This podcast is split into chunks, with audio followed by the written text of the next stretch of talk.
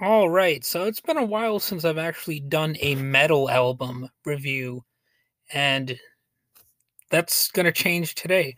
While I also haven't really looked at a lot of uh, metal bands on this uh, podcast overall, but today we're going to look at Six Feet Under's Undead album, which is actually great.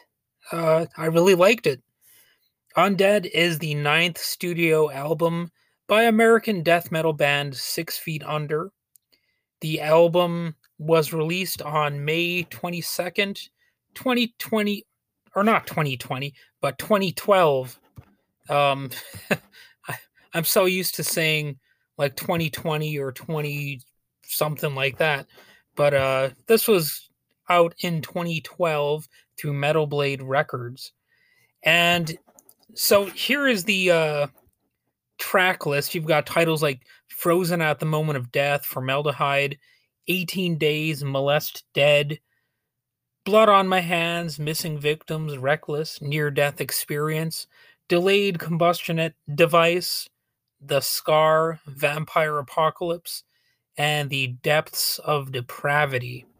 So that last title reminds me of a band name that I came up with, which is like the the uh the Johnny Depps of depravity, the Brad Pitt of despair, and uh, what was the other one? I can't remember the other name, but it was it was like taking all these like Hollywood hunks and you know s- pairing their names together with some unfortunate fate like that.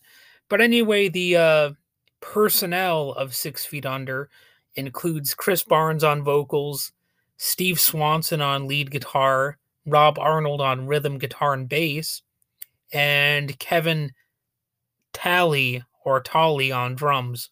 Not really sure how that is pronounced, but uh, you know, I did my best to uh you know, try to meet both criteria of likely pronunciations. So you've got Tally and Tolly. So so you can't really like go after me too much for that one.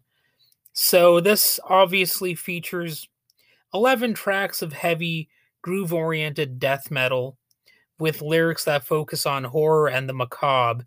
Well, based on those track titles, who would have guessed, right? The, although it would be kind of funny if you had song titles like that and all the songs were like about sunshine and flowers and puppy dogs and lollipops and stuff like that. But no, not in this case. You you you really do know what to expect going going into this.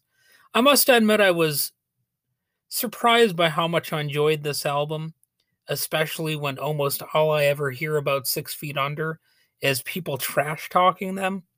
Like if if you were to look up a YouTube video, it seems like a lot of the time it's somebody going after Chris Barnes, um, like saying he's not that great of a vocalist or you know his lyrics or yada yada. You know, people like to complain but really, this album subverted all of that for me.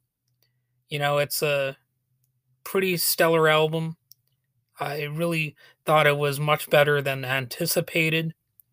And it's it's not that my musical tastes follow popular opinion, but I was I was actually expecting to agree and like say, ah, oh, this album, you know, it's all right, maybe, but but you know, I wasn't expecting this album to be as good as it was. I think this definitely deserves repeated listens. And uh, you know, a lot of the times when I look at music for this podcast, I it'll just be like a one and done kind of thing, if I'm being honest. But this I probably will genuinely uh, listen to every so often because it's it's definitely a good album. Uh, some of the obvious strengths of this album is, you know, Chris Barnes actually, the off the often dissed vocalist, and you've got the guitar work by, you know, the two guitarists that I mentioned already, and uh, you know the uh, let's see the uh, guitarist and the bassist, Rob Arnold. He he uh, first joined the band for this album. You know, he didn't appear on previous albums by Six Feet Under. Barnes has described the album as a return to the band's roots, where they focus on the raw aggression and intensity of their earlier work. But to me, what's important is just that the album sounds pretty much like death metal at its best. And, you know, I'm not the biggest metalhead on the planet or possibly even in my tiny little city. And uh, I'm certainly not the biggest death metal head. But I, I got into this like I've been a death metal aficionado all along, basically. You know, uh, it's it's it's hard to describe it because I don't want to build the album up too much, but you know I, I like this album. Undead surely received mixed reviews from critics and fans, with some praising the band's return to form, and probably others criticizing the lack of innovation or evolution in their sound. You know, that's really the standard critique, especially for metal music. You know, the band hasn't evolved, they haven't changed enough, or you know the sound isn't varied enough but for me this album does have some varied sounds on it i think it really uh shows some range even though the lyrics don't really have that you kind of know what to expect but you know in terms of the uh the uh delivery of the instrumentation i suppose you might say well you know there are a few, there are a few parts that might even surprise you I'll just put it that way. I'm not sure if the album appeared on the US Billboard 200 chart, but it's a hit with me at the risk of sounding like I am overpraising it again, you know. Um this is definitely not going to be the best review because I'm you know, I'm just like screwing around here just talking about how good the album is. But you know, I I am going to say what the notable tracks from the album are according to me. So there's Formaldehyde, good track. 18 Days, not to be confused with a song by Saving Abel. Six Feet Under's 18 Days has a great bouncy feel to it, like a giant ball of bloody, writhing, electrified worms, bouncing at you to crush you like a steamroller wrecking ball, and maybe incorporate your stinking corpse into the teeming mass. So you could end up being like some garbled human mess you know, as it bounces along to find its next victim or something like that. That's that's what I thought of that song. So the next song is Molest Dead. It's a cheerful song about, you guessed it, necrophilia, with its catchy line, outdrains your blood in buckets. That definitely reminds me of Dexter, especially season one. And if you haven't watched that, you know, may, maybe maybe go ahead and check that season out. Dexter is definitely a morbid show, very death metal in its uh, storylines in many cases, and uh, you know, Blood on My Hands, another track from this album, has a really cool riff that's on the that's mostly on the higher register.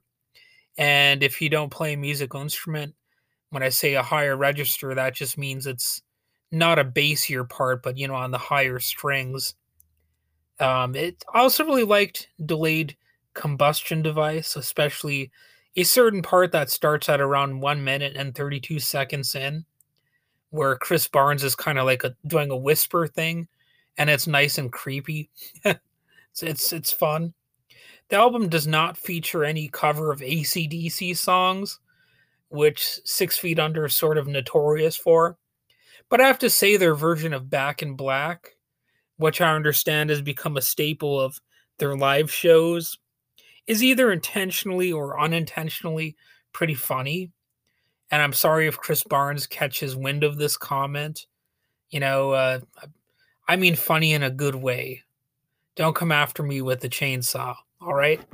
So, uh, you know, there are lyrics about death, mutilation, blistering, bleeding, oozing pus, and and all that fun stuff. The band is actually still active in recent years, releasing albums like Crypt of the Devil and Graveyard Classics 4 or IV if you want to get into the Roman numerals.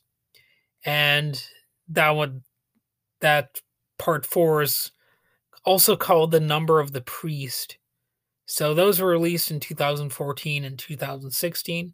They've also got like a newer album even after that personally, if I if I was more into death metal, if I was like in a death metal band, I would release an album titled It Only Hurts When I Laugh, and I'd have an image of someone laughing while their intestines ooze out of their mouth or something like that.